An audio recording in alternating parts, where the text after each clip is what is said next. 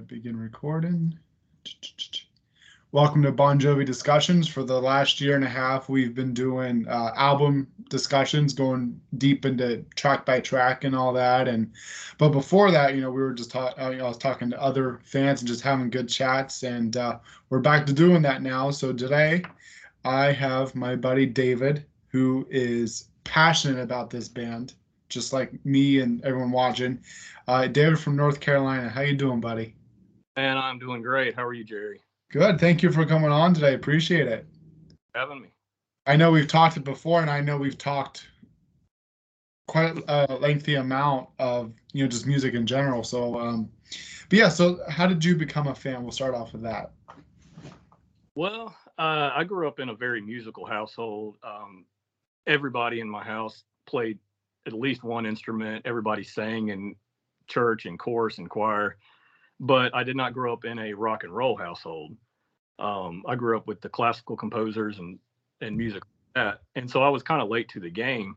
But when I heard "Living on a Prayer," um, of course it was "Living on a Prayer," uh, then I immediately fell in love with that. But then I went in search of the other their other music and started to um, get all of the albums that I could and just really dug into everything that they had and uh, well obviously fell in love with the band and the music. And it's uh it's been a love affair for uh, more than 20 years now. Was there a song after living on prayer that kind of pulled you in more? That that really gravitated you and becoming a bigger fan? Or was it just prayer?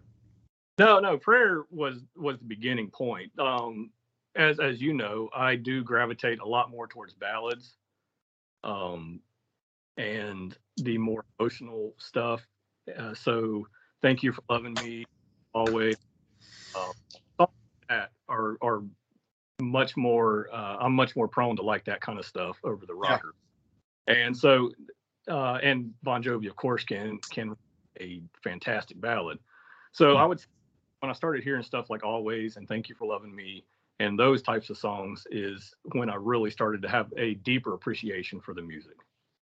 Yeah, I'm with you. You know, I, think, you know, and we'll, you know, we have three topics that we're going topics that we're going to talk about. And this kind of segues into it, but yeah, you know, I really enjoy music that's very sentimental and very deep and meaningful. You know, as opposed to what's out on today's radio. But uh, let's get into that first. Uh, so through this episode, we're going to talk about why Bon Jovi, why they're our favorite band. We're going to talk about Elvis in Vegas, which was uh, something that Jon wrote for Meatloaf, who's one of my other favorite artists. And then, if we have enough time, we're going to get into the Power Station sessions. So, first one is why Bon Jovi, and I'll let you lead off with it first. Uh, mean the world to you? You're just like me, and I have had that question for years now. What is it about this band that you love so much? I mean, sure they've got catchy music, so do a hundred other bands out there. What it is about them? And it's it's really a tough question because you know music is subjective. So that means that it, uh, what we like is derived from each individual's uh, personal taste, personal preferences, and personal experiences. And so it's it's hard to define what it is that makes you like something in in one way, unless it's simply you like the way it sounds. Um, mm-hmm. like for me, Def Leppard, nothing wrong with them. I love them, but they're not some a band that I really connect to deeply. Yeah. Uh, but that's obviously not the case with Bon Jovi. To me, uh, I guess the simplest answer is they've got the hooks. I mean, they've got the big courses and uh, the big anthems and he he can write a fantastic melody that just mm-hmm. draws you. But uh, without the good lyrics to that you can relate to, then there's not, you know, it's just it, Def Leppard, you know, yeah. and I, I know Leppard at all. Uh, this is personal taste, and so the the lyrics that Jon, Richie, David, all the people that write for Bon Jovi and have written uh, write uh, or they speak to me on on a whole nother level really and he writes lyrics that are uh, they're so relatable that uh, it, it's even something scars on this guitar. Mhm. I don't play the guitar, so I can't actually relate to his sentiment towards his guitar, but I can take that song and relate it to something in my life Yes. that, and that is is the mark of a good song, I think. Yeah. And that Jon is fantastic at doing that. And so Yeah. it's it's really the relation of amazing, relatable lyrics and and just phenomenal melodies and huge Yeah. chords. I'm all about about the melodic part of music. And you know, he has that in spades. Yeah, you you said everything perfectly, you know, and back to reiterate what you said about his song becoming yours, that's the absolute truth. And he said it many times in interviews that when he writes a song, he's he has a reason why he's writing it. But when he puts it out into the world, we relate to it differently. Perfect example is always. Okay, so when Jon you know the story, but for people that just in case don't, most people watching this do, but just in case, Always was written for a movie called Romeo Was Bleeding in 94. And the movie was about, and the song was about this guy who was madly in love with this woman. He was a stalker and stalked her and and so on. And Jon didn't like the song to the movie, so he put on the shelves and blah blah blah. Long story short, they pulled it back out, put on Crossroads, their biggest number one hit. So my whole point of this is when he was writing that, he was writing it for a movie and for the story of a stalker, you know, but now people who aren't like hardcore fans like us, when they hear always they think, "Oh my gosh, that's the most romantic ballad ever." And that's how they relate that song, you know? But in reality, it's actually about this guy who's obsessed with the, with this um, woman.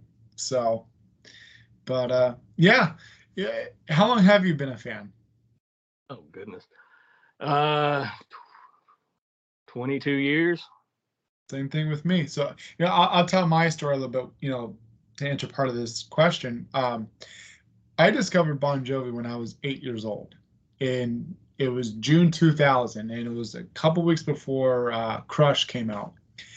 And before that i was into uh, and this is the time you know i was into backstreet boys and you know all that stuff that kids listen to.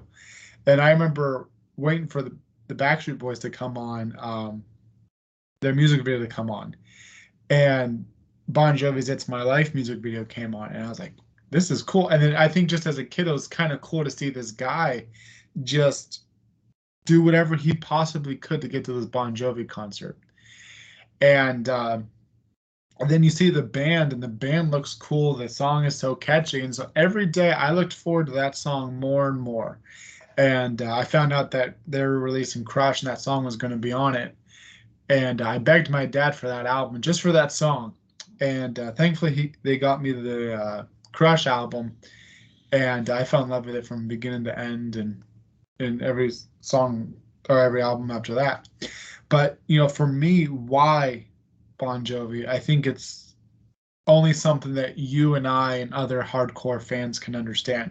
If I go tell Joe Schmo on the street, you're gonna think he, he's just nuts about a band. You know, you know. Sometimes like my friends make fun of me. For for example, my one friend, he's like a big uh, Cleveland Browns fan, huge. Okay, and in his basement, he's got like memorabilia to no end of Cleveland Browns.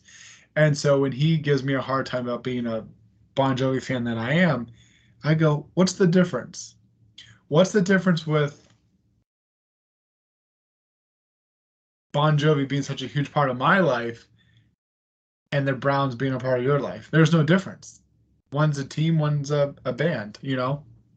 But but fans like you and me, we get it because the music touches us in a huge way. You know, they become there's I don't think there's a day that goes by I don't listen to them, to be honest with you. You know, and I think you know, growing up as a kid, you know, becoming a teenager, you know, obviously when you're a teenager, you start to get into girls, um, your relationships and stuff, and you start facing harder times. Perfect example is these days. When I was a kid, eight years old, these days was the only album I couldn't get into because there was nothing fun about it except for something for the pain. But you know, as a kid, you like the fun songs like "It's My Life" and "Prayer" and all those. You know, you don't really care for the ballads because you can't relate to them. But as you get older, you know, when I was a teenager, you know, you don't know where to go to at going through your first breakup. You know, you don't want to talk about it to your parents or your friends. You know, and and thankfully, you know, Bon Jovi's music helped me through difficult times such as breakups, um, my dad's death, you know, and also through good times. You know, when I was happy and joyous and accomplished something, you know, I, I'd throw on a good hit or you know, fun song. And uh, but you know, back to these days, you know, I, I grew into these days because of the the breakups and you know all the other heavy subject matter that an adult faces. Um, so that, you know, that's pretty much my age. I think it's just the how heavily the music impacts you. And you know, another thing is too is that this fandom, you know, you, me, and you know, thousands, millions of others, we connect so well because of a band. You know, you're in North Carolina, I'm in Pennsylvania. Heck, I know people in Australia that I talk to often. You know, really good friendships because of this band. You know. So you know, and you know, and like your comparison with uh, Def Leppard and Bon Jovi, you know, there, you know, I obviously love other bands, you know, and I still have like four other, I have like five top bands. Obviously, Bon Jovi is number one, but there's other bands I really connect to, but there's a lot that I can't connect with that artist. You know, with Bon Jovi, there's always, they have tons of songs. There's only four Bon Jovi songs I don't like. You know, I think there's just a deeper connection with a certain band than there is with other artists. You know what I'm saying? Right. right. And, I'm sorry. No, that's it. I'm done. It's like you said, it's, it's not something that you can really explain to somebody that's not like minded yeah. because they don't get it. Because, like I said, it's subjective. And, but I do think that that music is so powerful that it does reach you on a different level. You know, it reaches you on on a, a spiritual level maybe, and um, you can't explain that to anybody. So there's there's no satisfying answer for somebody that's asking us that doesn't get this yeah. Uh, other than it's great music yeah. you know as crazy as it sounds when i or if i see them live or sometimes if i'm just in a really good mood or even sometimes when i'm like emotional and just need some sappy music it sounds crazy to say but it's true i get like this it like overtakes my body and I feel overcome by it. You know, like you can feel it in your veins. And you know, you know, perfect example is you know seeing them live. You know, you just something takes over you and you're just crazy. Yeah. Um, you know, you just you know, like like right now I'm in a great perfect mood. I go put on something to believe in. Next thing I know, I'm depressed for the rest of the day. You know, just music has that way of being an outlet, I think, you know, I think music is the perfect, it's therapeutic and it's a, it's a great way to let go of what you're feeling, you know, and, and knowing that you're not, I think, I think the biggest thing is knowing you're not alone, you know, for, you know, cause I can relate to a lot of Jon's music, especially when it's like the sadder stuff, you know, I can relate to it. You know, I feel like, hey, I'm not alone. Someone else is feeling this way too. You know? Absolutely and it's it it's the power of music uh, that somebody that has never met you, somebody that might be a world away, can write a song. Sometimes years, even before you were alive, and it can speak so directly to to going through in your life right now. Mm-hmm. And, and, you know, you can play a, you can play the same song for ten different people. You're going to get ten different reactions on what that song is about, possibly. You know. Mm-hmm. Uh, and so and that's that's beautiful thing about music. Yeah. That has that power that you can listen to a song and you can make it your own and apply it to your life in whatever you're going through. And that is the in my opinion the mark of a great song. Mm-hmm. ability you know there's songs you can listen to and it's like it's very pointed. It, it's about this and that's that's it. Uh, but there's other ones and this is something that jon is great about is to write that song that is you know, like I said, it's relatable to the everyman. Yeah. Yeah, and these songs too, you know, they, they become so monumental in your life. You know, for example, my wife and I, we got married last summer, and we we we had three songs. The our procession recession song for the actual ceremony was "Thank You for Loving Me." First dance was "Shine." Cake cutting was "You Want to Make a Memory," and last dance was "I'll Drive You Home." You know, so to think, you know, in, in Jon's point of view, he's writing songs that are you know three five minute five minutes long yet those five minutes are so monumental to somebody to someone you know. So every time i hear those songs i think about my wedding and and you know how much i love my wife and blah blah blah. You know so th- those songs have a huge impact in our lives and they're monumental you know they are and and in in the good and the bad. Um you oh yeah. you mentioned these days and that is that is one of my favorite bon jovi records and it is my favorite lyrically for bon jovi. Um again because it is very heavy and that's what i relate to. And whole song the whole album starts with hey god and when you're an adult and you've lived life i don't think anybody could not relate to the questions he's posing there of oh yeah. Hey where are you god? Do you, do you even think about me down here you know? Yeah, yeah uh, you, I, you not not again the religious aspect but you know as a kid you know you're innocent and you don't have you don't have all these worries in your face. But as you become an adult like you said all these questions you do think about it because where are you you know hey god where do you ever think about me?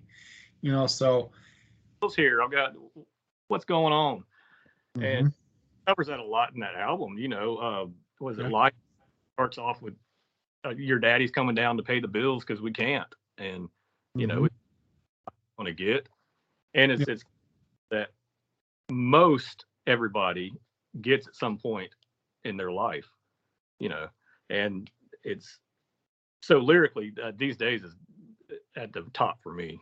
It's it's got to be, you know, and it's funny, you know. Jon has always said that these days is probably one of the most optimistic records that he's ever written. Now, at first listen, you think that it's probably one of the darkest he's ever written. But once you kind of delve into the flow of it and certain songs, like, for example, Something to Believe in, you know, that's bottom of the barrel depression and you're you're out of hope and you're out of it anything and you're still looking for something to believe in. So that there is optimism in that song. It's just you got to really delve into that song to really understand where the optimism is. You know you're trying to find something to believe in you know? I think it is it is the darkest record by theme. Mm-hmm.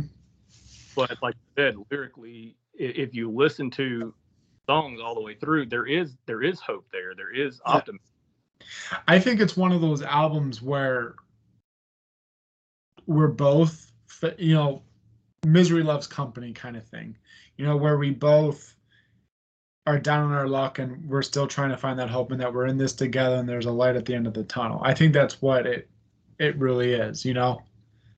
Knowing yeah. that you're not alone facing what everyone else is like hey God is a perfect example. Like I said those lines from Lie to Me as well. A lot of people are going through that, you know, societal problems. And so I think that's where the hope is is you know, we're not alone we're going to get through it. So Let's go to the next segment. Uh, the next uh, one is Elvis in Vegas. Now, for anyone that knows me, uh, Meatloaf is one of my, I would say he's probably my second or third favorite artist. And uh, obviously, he, uh, unfortunately, he passed away um, a month ago and breaks my heart.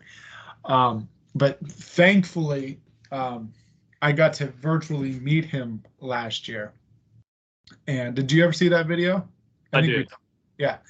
So I'm I'm I'm so thankful that I got to virtually meet him. I was actually supposed to meet him here in April, but uh, that's another story.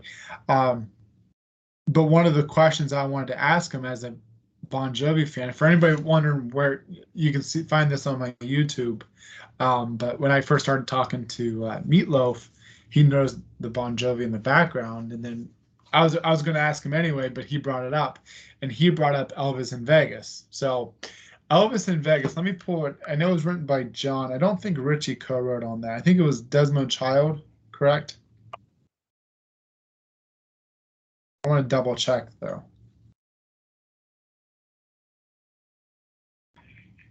But so so a little backstory to um I can find it here. Yeah, so um bear with me here. Oh yeah, so Jon, uh, Desmond Child, and Billy Falcon. So Jon originally wrote this for him, and uh, he didn't think uh, he could make it sound good, and he thought it was the perfect song for Meatloaf. And Meatloaf was creating an album called uh, "Hang Cool Teddy Bear," and uh, he gave he told Meat that he thought he was the perfect one to sing it and uh, gave it to Meatloaf. And for anyone that has never heard it, go listen to it because you can definitely tell. You know what's funny?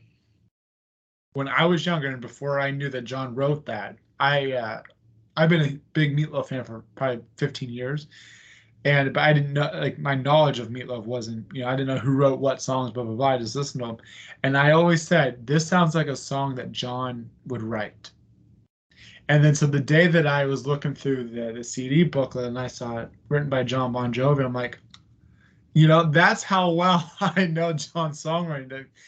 And uh, I'll give you a second to talk. What, what, do you think of the song?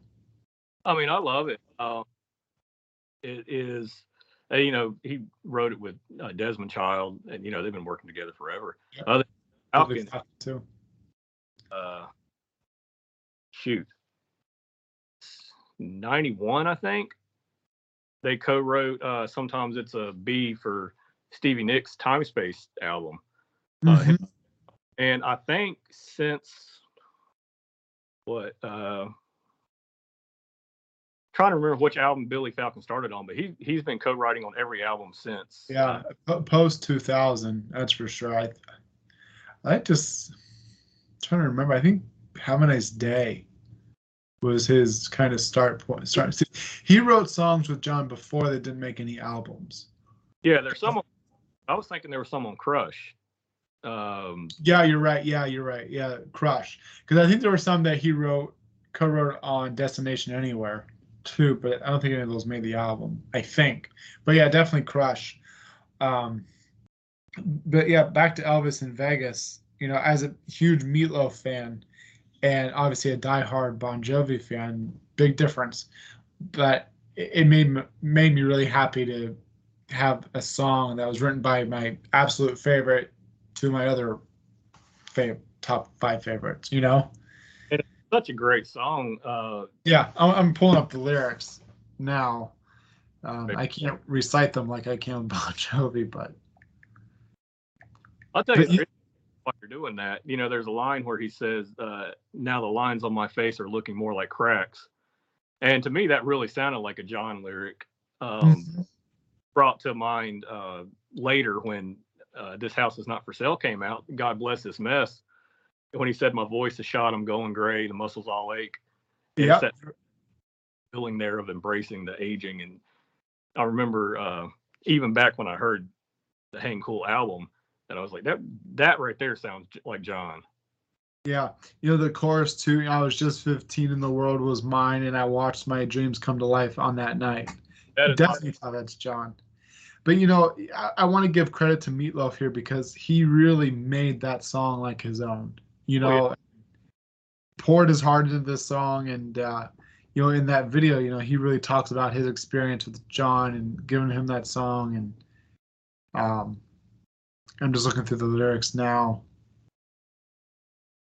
I should have seen it coming. Oh, I should have seen the signs. I saw seven horses run. I had a front row seat at the end of time. You know, but I would, I, I'd also, I don't think there's actually a demo to Elvis in Vegas that Jon. I think they simply just wrote it, but never recorded a demo or anything like that. So, but if there is, I'd love to hear it because I think I can kind of hear Jon singing it. You know hear it um, to hear his take on it. I don't think he could improve on Meatloaf's version because I think right that is a it's a Meatloaf song. It's not a Jim Steinman style Meatloaf song, but it's Yeah. definitely. And you you mentioned that beginning lines of the course. You know, I was just 15 and the world was mine, and that's those are my favorite lyrics in the song because it it kind of captures the feeling of of the innocence you have as a child when you experience something that is that is so magical and remarkable and profound in your life at that time. And I love that. I, I love that lyric. Yeah, it's it's uh it's a great song, and um, you know, I'm just glad that there's a song like that that came that was written by my absolute favorite artist to one of my other favorites. You know, so let's go to the let's go to our last topic. We um, we're not going to do an overview of it, obviously, like a whole track by track like we've done, but we'll talk about this bad boy right here. So. To give a little bit of background before we get into it, this is the Power Station Session Years. Um, so it's it's an unofficial release, but these are tracks. So for anyone that doesn't know, Jon worked at the Power Station for a few years before he made it big. Uh, the Power Station was a record co- or record or studio in New York City, and Jon worked as a janitor, and then he'd get studio time to record. And so that's where all these songs come from, or from his demos with his band before uh, Bon Jovi formed. So there's different covers too. You know, there's one that's like a bluish with him, and there's this one, and yep, there you go. But yep, and uh, it, it's and it's also produced by his cousin Tony Bongiovi, who got him the uh, the job and studio time. But so, what's your over take of the album? Uh, well, you know, the the three covers are actually three different versions. Mm-hmm. Yeah, there's different songs on them, bonus songs. 14 and then the 20 version uh, Yeah. track. Um, it is, you know, there's, I was there's not any bad songs on it. Yeah. But there are no masterpieces. Nobody's going to listen to this and think, wow, that's that's brilliant right there. Let me say this. I, I think what's so great about this album is that there's songs that are different styles. You can definitely tell Jon was trying to experiment different ways of lyrics, different ways of singing, different styles of music. I think this album kind of proves to everyone that he was trying trying to still find his sound and what he was looking for in a band and blah blah blah. Like you said, there's no bad songs, but there's no wow songs either. The one song that I there's a, a couple that I really, really like from the, this album. Um, maybe tomorrow. I think Jon's vocals on that's phenomenal. And then Who Said It Would Last Forever. I, I truly think I think they should have put Who Said It Would Last Forever on the debut album. It may not have as been as big as Runaway, but I think it could have been bigger than She Don't Know Me. There's actually couple on the album that, I mean, Who Said It Would Last Forever is Yeah. one. And, and, and side note too, for anyone that doesn't know about this album, sorry to interrupt.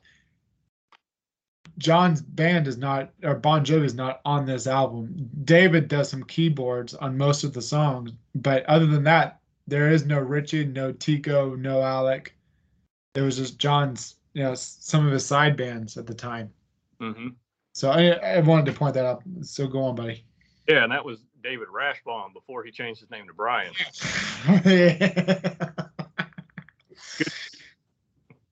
Rash.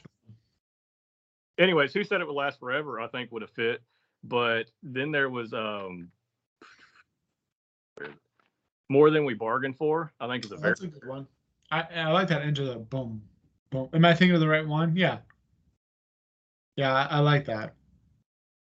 and uh one that I think with I mean, all these would have to have some tweaking done to them before they'd have made the album. Talking in Your Sleep, I think probably has the most debut to 7800 Fahrenheit sound to it. Oh, you're right. Yeah. the songs, and I really think that could have made that record, and and it wouldn't have been a hit, but Yeah. very nicely, more so with the debut, but it would have fit in with 7800 Fahrenheit also. Yeah. I liked um I'm just looking through the track. Open Your Heart was really good too. And that one you mentioned there's some different styles. That's got the saxophone in it. Does it? Yeah, it does. Yeah, yeah. And he's got some Hammond organs playing some of the songs. Um, I mean, "Don't Leave Me Tonight" and "For You" those are very different in style for anything Bon Jovi related. Yeah. I'm just looking through some of this stuff in here. This is an album I don't listen to often. You know, once in a while I'll, go and listen to it just to kind of compare to what became of Jon and and uh yeah, it, it's I remember this coming out I think in 97. I think the the blue copy came out and then the other other covers came out later on. But I think there was a I think Jon didn't want these released and they still went ahead and released them because they belonged to the studio and this someone connected to the studio. You know, I don't know the full story, but released it without Jon's permission and went out. Yeah, So- and the thing it's well, number one, 99.9% of anybody that's looking for this album is hardcore fans. Yeah. Rare one person that has to have every single album out there, but uh by a band. But nobody is just going to go pick this up. If you, I mean, I don't even know if you can find them much anymore. That's not outrageous pricing. But I it, it- it's weird how it's outrageous. Like uh, one of my friends on, on Twitter, I remember posting about this album a while ago, and one of my friends was like, "I can't find this anywhere." So I started to look on Amazon and eBay, and I was like, I was like seeing them for like a hundred bucks. You know, when all when all three of those came out, I think I got them for like 10, 15 bucks. expensive. Yeah, know, I would- they're- Well, you know, the it's just plain. There's no CD booklet. You just got the one little sleeve. yeah, But what I was saying, you're not going to listen to this and and go, "Wow, this is amazing." Mm-mm. Um, it is a a young Jon Bon Jovi trying to find his way in the music world. Like you said, he's trying to find his footing. eh, What works for him. You can even tell on some of the vocals. You know, these was recorded uh, 1980 to 1983. Yeah, and you can definitely tell some of the earlier ones versus coming to 83. You can definitely tell how his vocals kind of changed within those three years. Um, I mean, you got something like "Stringin' a Line," and that has a, you know, he has a, a little more mature sounding voice at that point. So you think that's going to be more towards the '83. Uh, more than we bargained for, I feel like is probably one of the earlier ones based on his vocals. Which one? More than we bargained for. Uh, yeah, I the one I think was probably the earliest was uh, Hollywood Dreams and Don't You Believe Him. I think those were his. Don't Leave Me Tonight. I think that was one of the earlier ones too. Um, who said he, who said it would last forever? I think that was like 83 because you can definitely tell you know, only hardcore fans are going to be able to depict his voice here, like us crazy people. But who said it would last forever? I think that that had to be right on the verge of him creating Bon Jovi. Yeah. You know, And- You know, like I said, you don't listen to it and and you're not blown away by by what you're hearing, but there are moments there. Some of the songs we named, uh, who said it would last forever more than we bargained for you know some of those where you can you can hear you can pick up on on the brilliance that is about to come just a few short years later for him or not even a few short years in some Yeah. and I, that's that is what i like about these albums or this album um it's it's not great music but as a hardcore fan it is awesome to go back and hear you know where he started yeah, you you, you I, and I think that's what you appreciate the most is just comparing to what was to what is now. You know, and I always envy, and I'm sure you can too because you became a fan 2000. I always envy the fans who have been there since day one, since the debut came out. You know, now fans like you and me, don't be mistaken, we've been on the ride since Crush. And you know, I was just telling my wife the other night, I said, "What a ride it's been for the last 22 years. I mean, like the 2013 tour just still feels like yesterday. Mhm. And and so you know we've been on that ride for 22 years, but the fans who have been there since '84 and have seen the band th- go through their entire career to what they are now, you know, I mean, that must be amazing, you know? Yeah, I've got a, a one of my best friends here. Um, he got to see them back in the day with Skid Row and Danger Danger. Danger. Da- that was only a short period of time too that Danger Danger opened up for them. I think it was only on one leg, and I think it was out of like ten shows. Yeah. Yeah. Both both bands I love. Uh, so Yeah. the three of them together would have been just phenomenal. The ones that I would have loved to have seen would be Bon Jovi opening for Kiss, and then seeing Bon Jovi headline with Ratt and Cinderella as the openers. I would have loved to have seen them with Cinderella. Uh, Yeah. I would have seen them with with opening for the Scorpions. Oh yeah, so they never really got big into the Scorpions, but who else they they opened up for Kiss, Scorpions. There's one other one that they opened up for. Who was it? ZZ Top. Yeah. and then 85 was Kiss, and then 86, early 86 before Slippery, who was it that they were opening up? Ratt, I think. And then it kind of flopped, and Bon Jovi was bigger than Ratt. Now they've overtaken everybody but Kiss. Yeah. Yeah, and it's it's funny. Be, well, Bon- Jovi's even bigger than Kiss. You know, I think I think Kiss is more of like a name brand. Oh, you know, they did. Yeah, you know, like like ACDC, Guns N' Roses, and Kiss. Nothing wrong with those bands. Obviously, I'm a big Kiss fan, but they're more of a name brand rock. You know, where you see their merchandise everywhere. As to Bon Jovi, you don't. But it's funny because you still see a lot of those '80s bands still dress up in leather and big hair and and they're still wearing that out they're like in their 60s and 70s and they look foolish.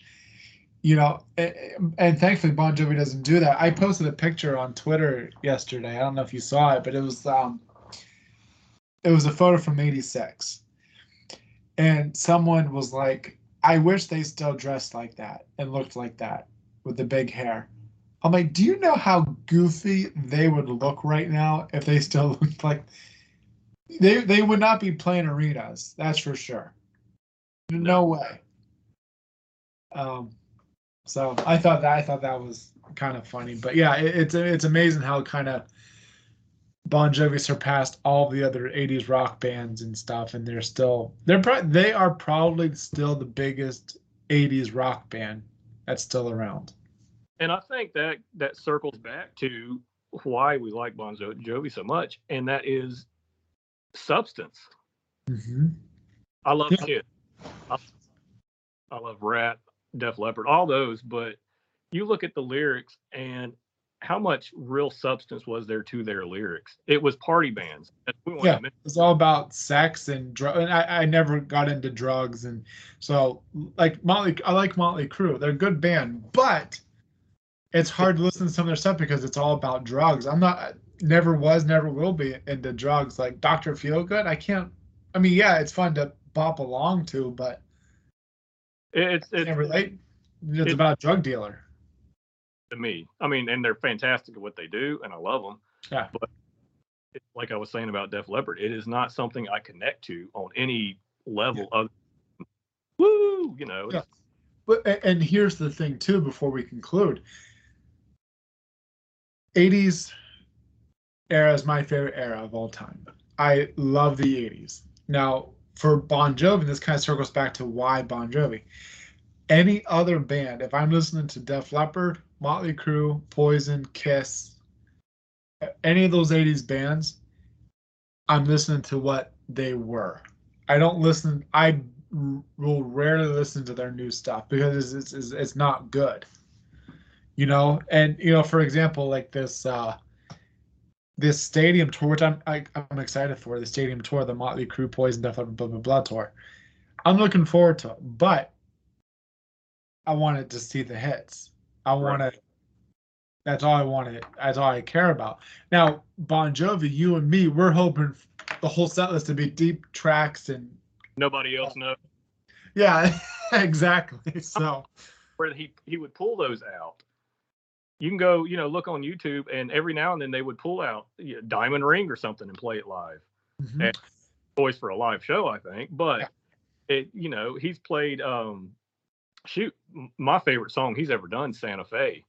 You know, they've done that. Oh. A, Yep. I'll always say 2010, 2011, the Circle Tour. That tour had the best set list. Whether it was an opening song or the rarities that he'd throw in the set list, the encores, every night was always a phenomenal set list. You know, I mean, fuck, we we, we got Garageland in 2010, 11. You know, Radio Saved My Life Tonight as an opener. my you know, Santa Fe. What's that? radio saved my life tonight. is my favorite song. Yeah, it's just, and uh, you know, I, I won't get into it, but you know, last tour was the same set list every night, you know, but we won't get into that. But um, yeah. Anyway, buddy, I appreciate you coming on, and uh, you know, stay on on the recording, uh, though. But I want to thank you for coming on today, and I'll have to have you on again sometime because I know we can talk for hours like we like we've had. Appreciate you having me, man. I enjoyed it. Good. All right. Thanks, buddy. You're welcome.